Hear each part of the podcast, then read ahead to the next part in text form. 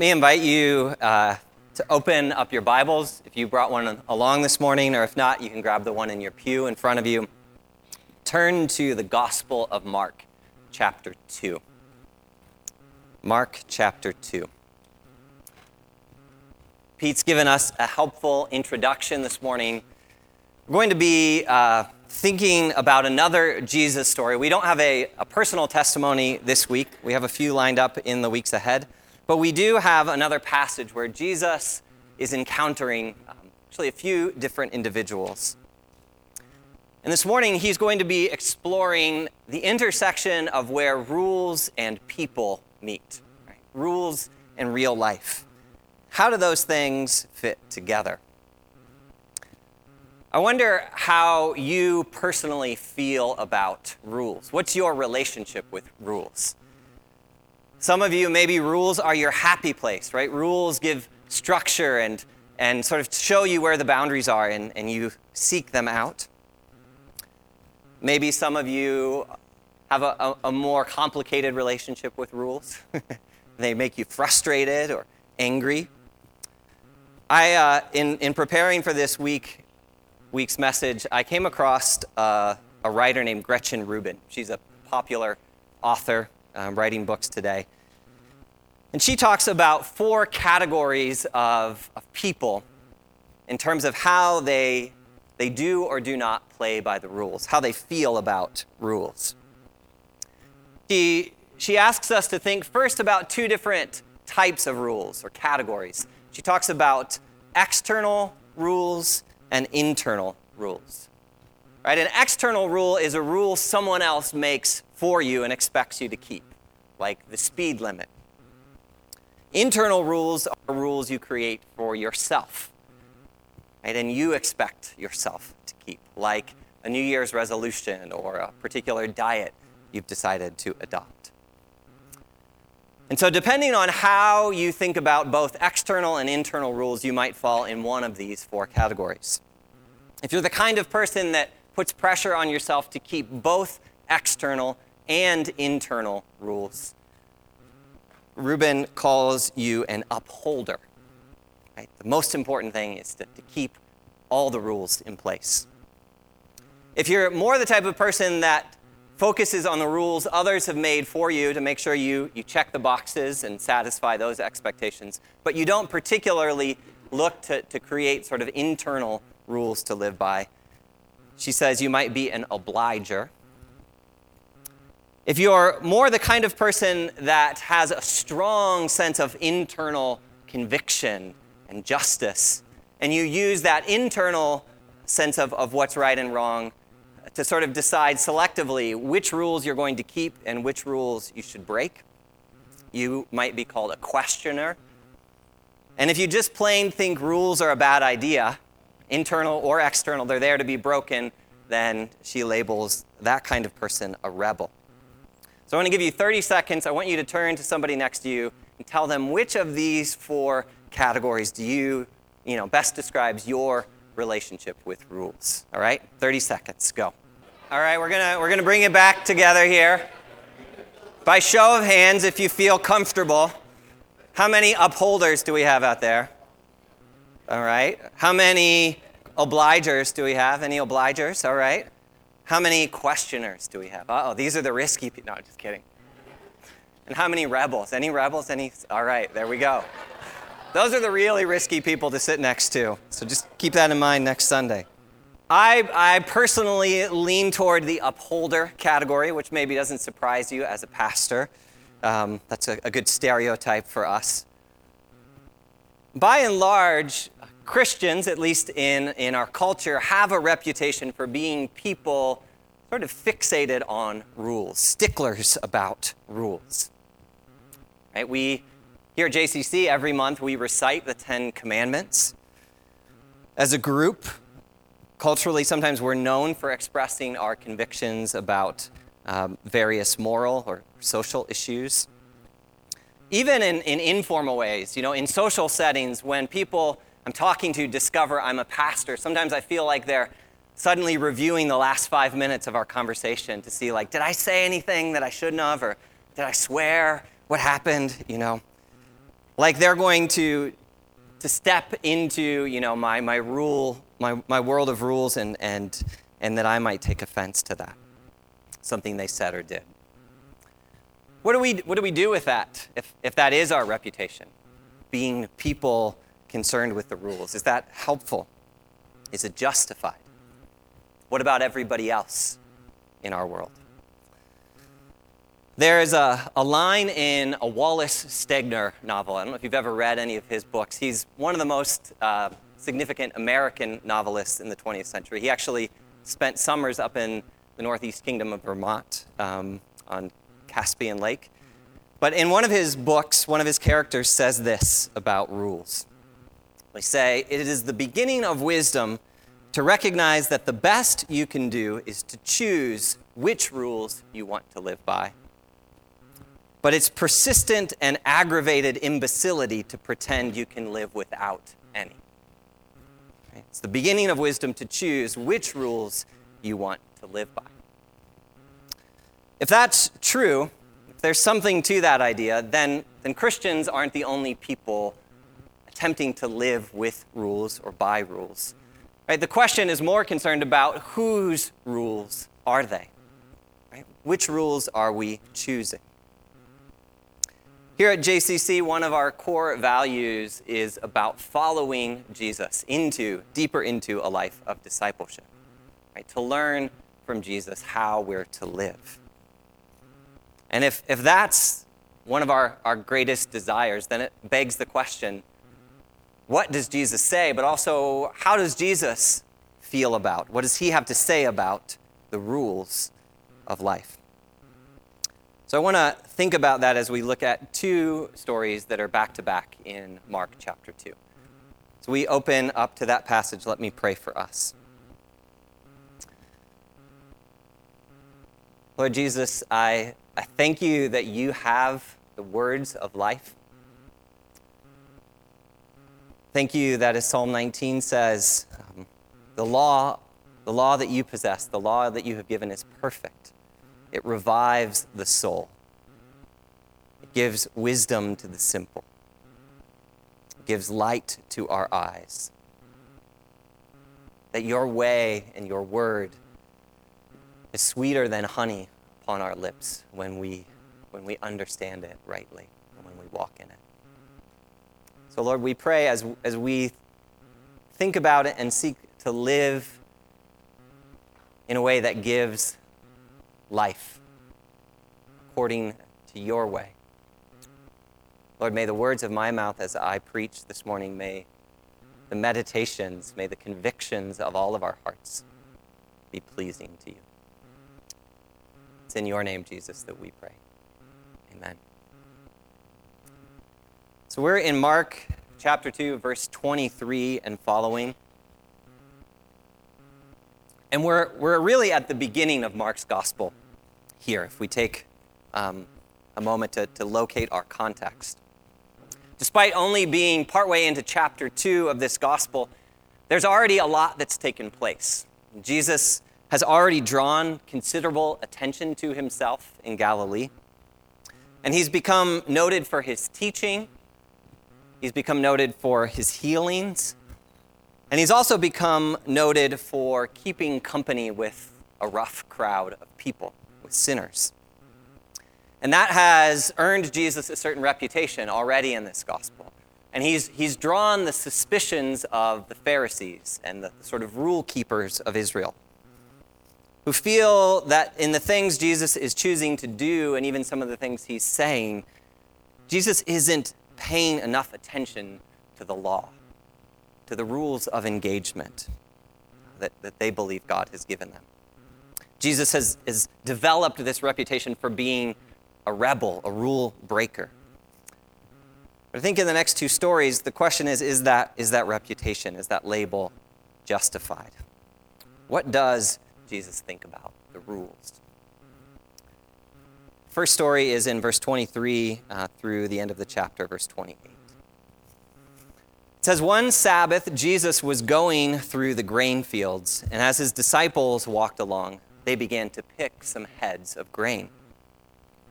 The Pharisees said to him, Look, Why are they doing what is unlawful on the Sabbath? Jump ahead here. Jesus answered, Have you never read what David did when he and his companions were hungry and in need? In the days of Abiathar, the high priest, he entered the house of God and ate the consecrated bread, which is lawful only for priests to eat. He also gave some to his companions. Then he said to them, So the Sabbath was made for man, not man for the Sabbath. So the Son of Man, which Jesus referred to uh, himself by, so the Son of Man is Lord even of the Sabbath. We get a story here about how rules and real people fit together. It's a, it's a story about interpretation at some level. And the, the setting is that one Saturday morning or afternoon, Jesus and his disciples are en route somewhere, right? Probably not going far because on the Sabbath day you, you could only travel a certain distance uh, according to the rules, according to the law.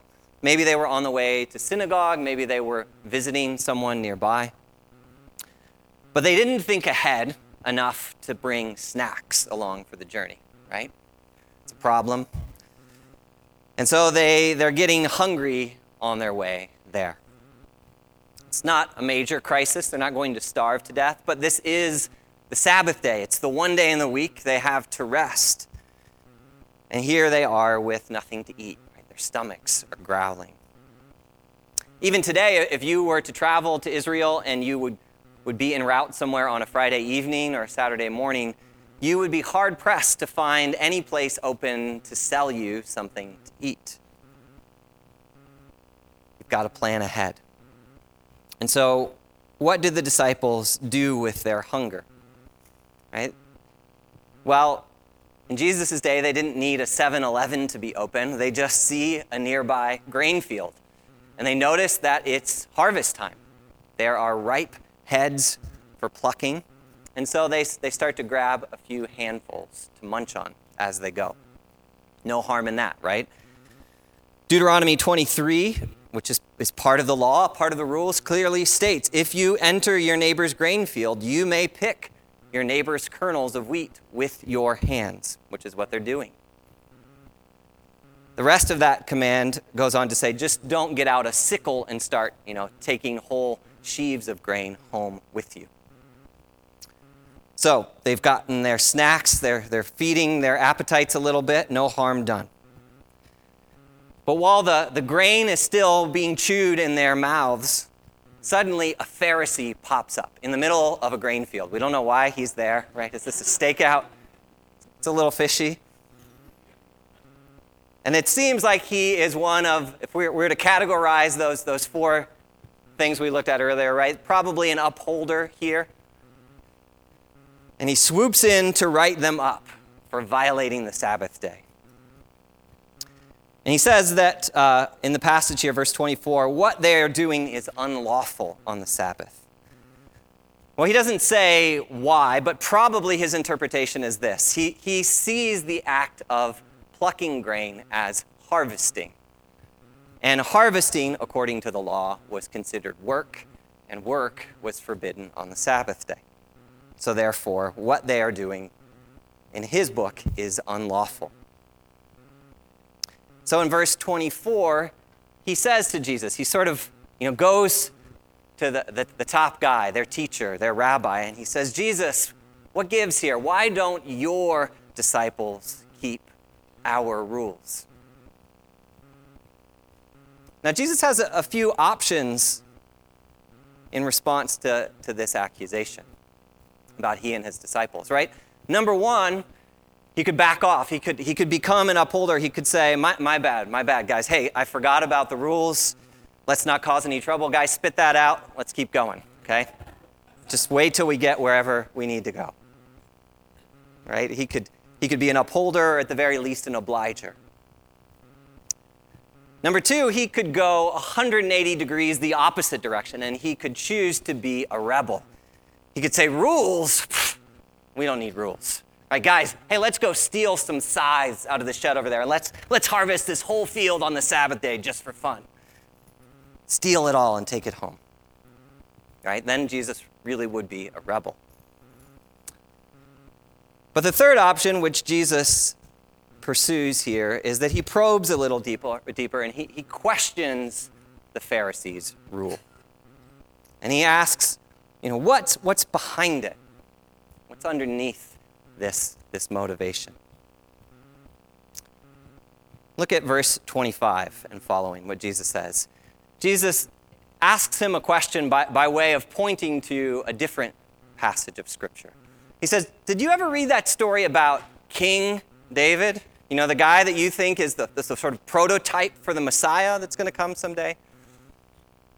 Remember how he and his friends were really hungry one day and they actually went to the tabernacle and they asked the priest to give them bread that only the priests could eat? Right? It was in, it was in the law. How come the high priest didn't lecture David about that request for bread?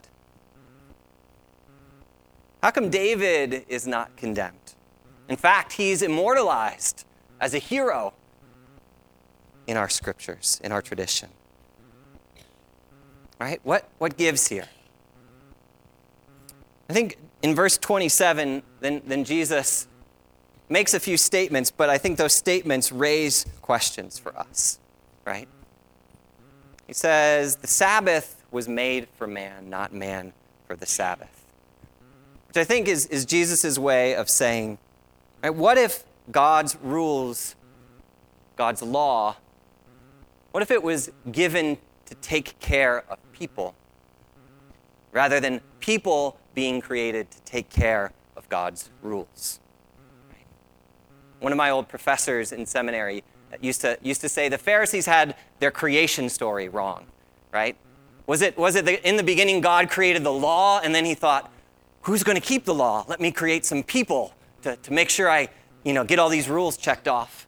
Or did he create people in his image and then give his law to those people to keep them and to bring life to them. Right? Which one is it?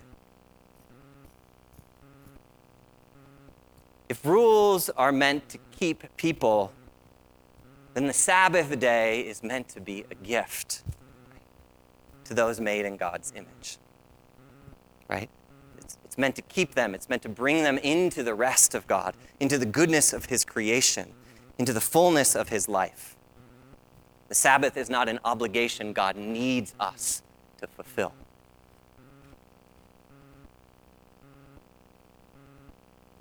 If we thought about rules and laws in this way, would it, would it change how we, we think about how they fit together with real people, real circumstances and situations?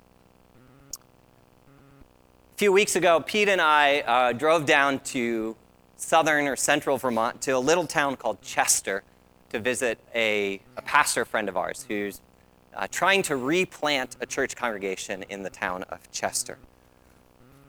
Chester, like many villages or towns in Vermont, doesn't have a, a, a large church going population. And so they, they have a historic building like ours. Their, their church is a congregational church. When the town of Chester was planted in the mid 1700s, that church came into being.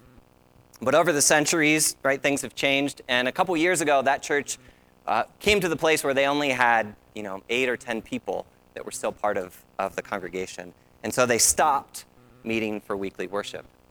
And a few years after that, they found some resources uh, and invited our friend John and his, his family to move into that community with the, the aim to build relationships with people and to see if, if a new church could be planted again. We've talked to John a few times since then, and I know it's, it's pretty slow going. It's hard to, to break into a small town and get to know people and to earn their trust. But he said about a year ago, someone he had gotten to know approached him, and he said, What if we used, could we use your historic 18th century congregational church sanctuary to play cornhole? and he was like, What?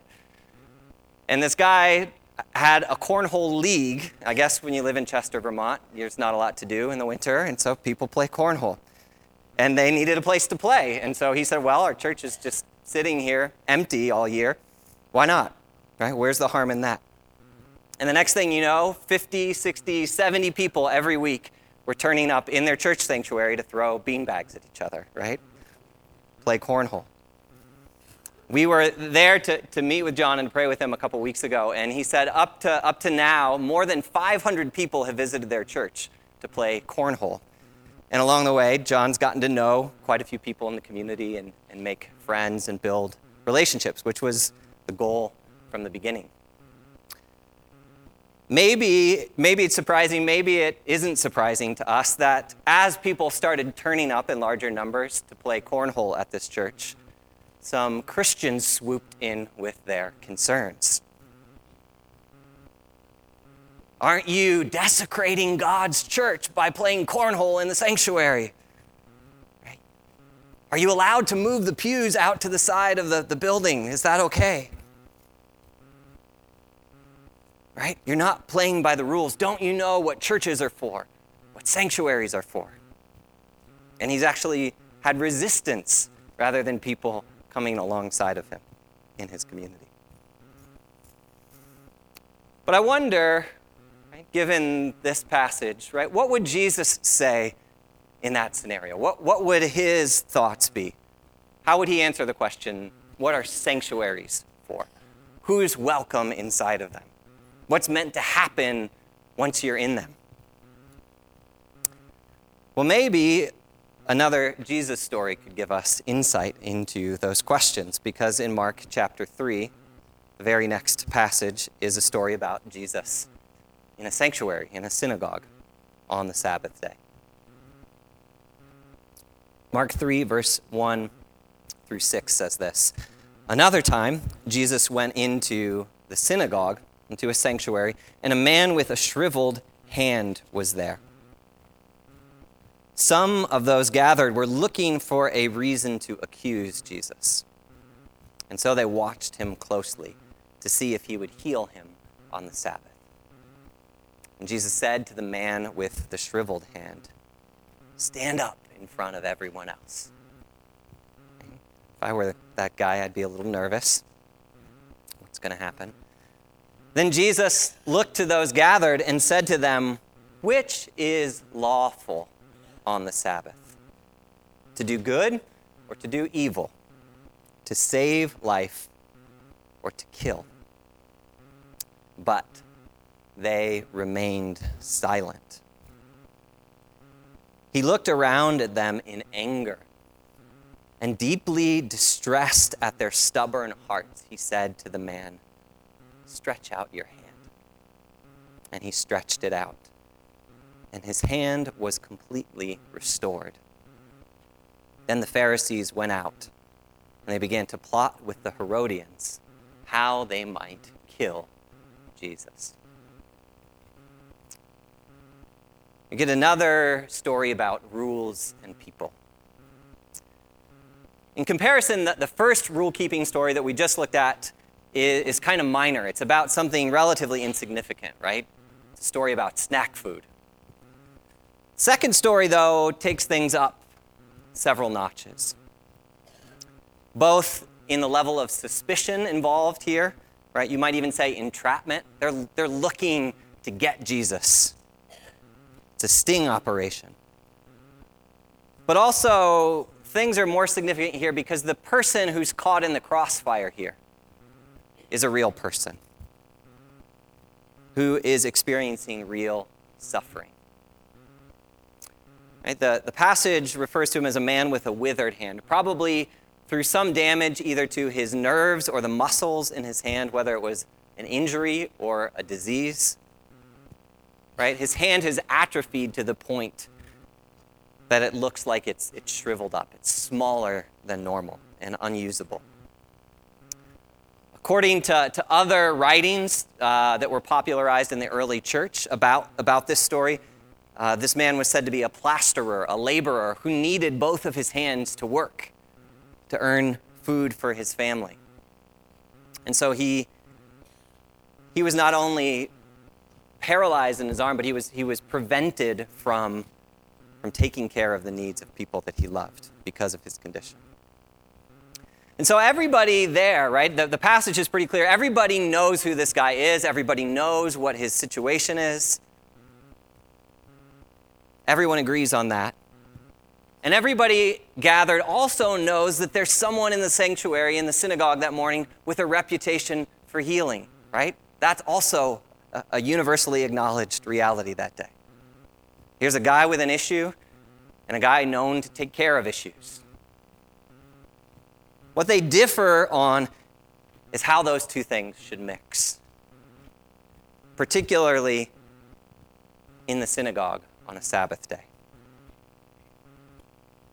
What do the rules say? And Jesus steps into that situation and he knows exactly what's going on. And Jesus doesn't waste any time naming the elephant in the room. Right? In fact, Jesus sort of provokes it. He walks right up to the man. He looks at him and, and he says, basically, since everybody's already looking at us, why don't we just stand up to give everybody a better look at what's about to happen? Right? Stand up. And Jesus says, since, since you're all wondering about what, what's going to happen here, let's talk about it before it happens. Jesus' question here is what's the law keeping thing to do? Is it to do this man good or to do him evil on the Sabbath? Is it to save his life or to take his life and his family's life away from him? And I think Jesus is pointing to what fulfills, what is lawful, what fulfills the rules or the commands God has given us? That's an important question. I think Jesus asks us that because he knows all of us inevitably confront these kinds of situations, religious or otherwise, where we are confronted with, with rules in the abstract, but then, then we bring them together with real human beings real circumstances. And we have to ask how do we fulfill God's commands with this person right here in this moment? What does it mean to obey the law? The Pharisees, sounds like before they even showed up, had their own answer to that question. Right? In, in their zeal to guard the holiness of Sabbath day and the law, which, which was a good thing, right? Sometimes we just paint the Pharisees with one brushstroke. Right? There is a, a rightness about their desire to honor God, but the application takes them into some un, un, unhelpful places. Right? Their thought was the lawful thing to do here is to delay this man's healing for a different time, different place. Jesus, save that stuff for a place that's not so holy for a day that's not set apart. Jesus, don't you know what synagogues, don't you know what Sabbath days are for? Right? This is what they're thinking, but they're also hoping to sidestep Jesus' question. And so the passage says when Jesus asks them this question, they remained silent. Verse 5 Jesus sees their silence. And he, he perceives the situation and what's happening and says he, he looks them in the eyes, but he also, I think, looks them in the heart.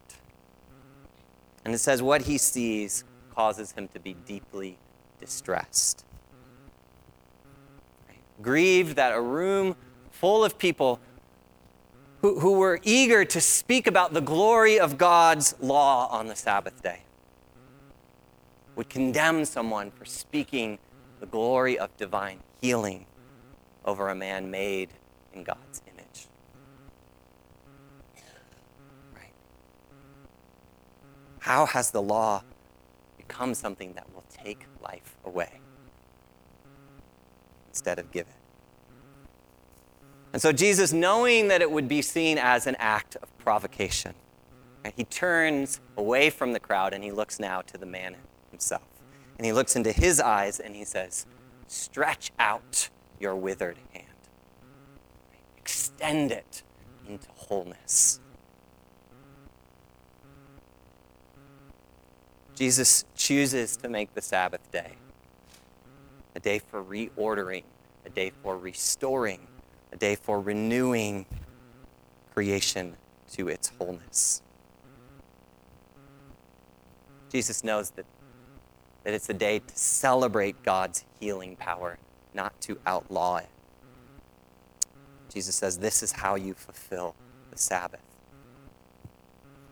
And the great irony, of course, is that the Pharisees, who are so concerned about not doing the work of healing, of, of, of guarding and, and keeping the law of God sacred on that holy day, they now turn God's law into a weapon. And they go out from the synagogue, and on the holiest day of the week, they work together with their sworn enemies, the Herodians, to fight against their enemy, Jesus, right? To put him to death. Their minds are occupied with murder on the Sabbath day.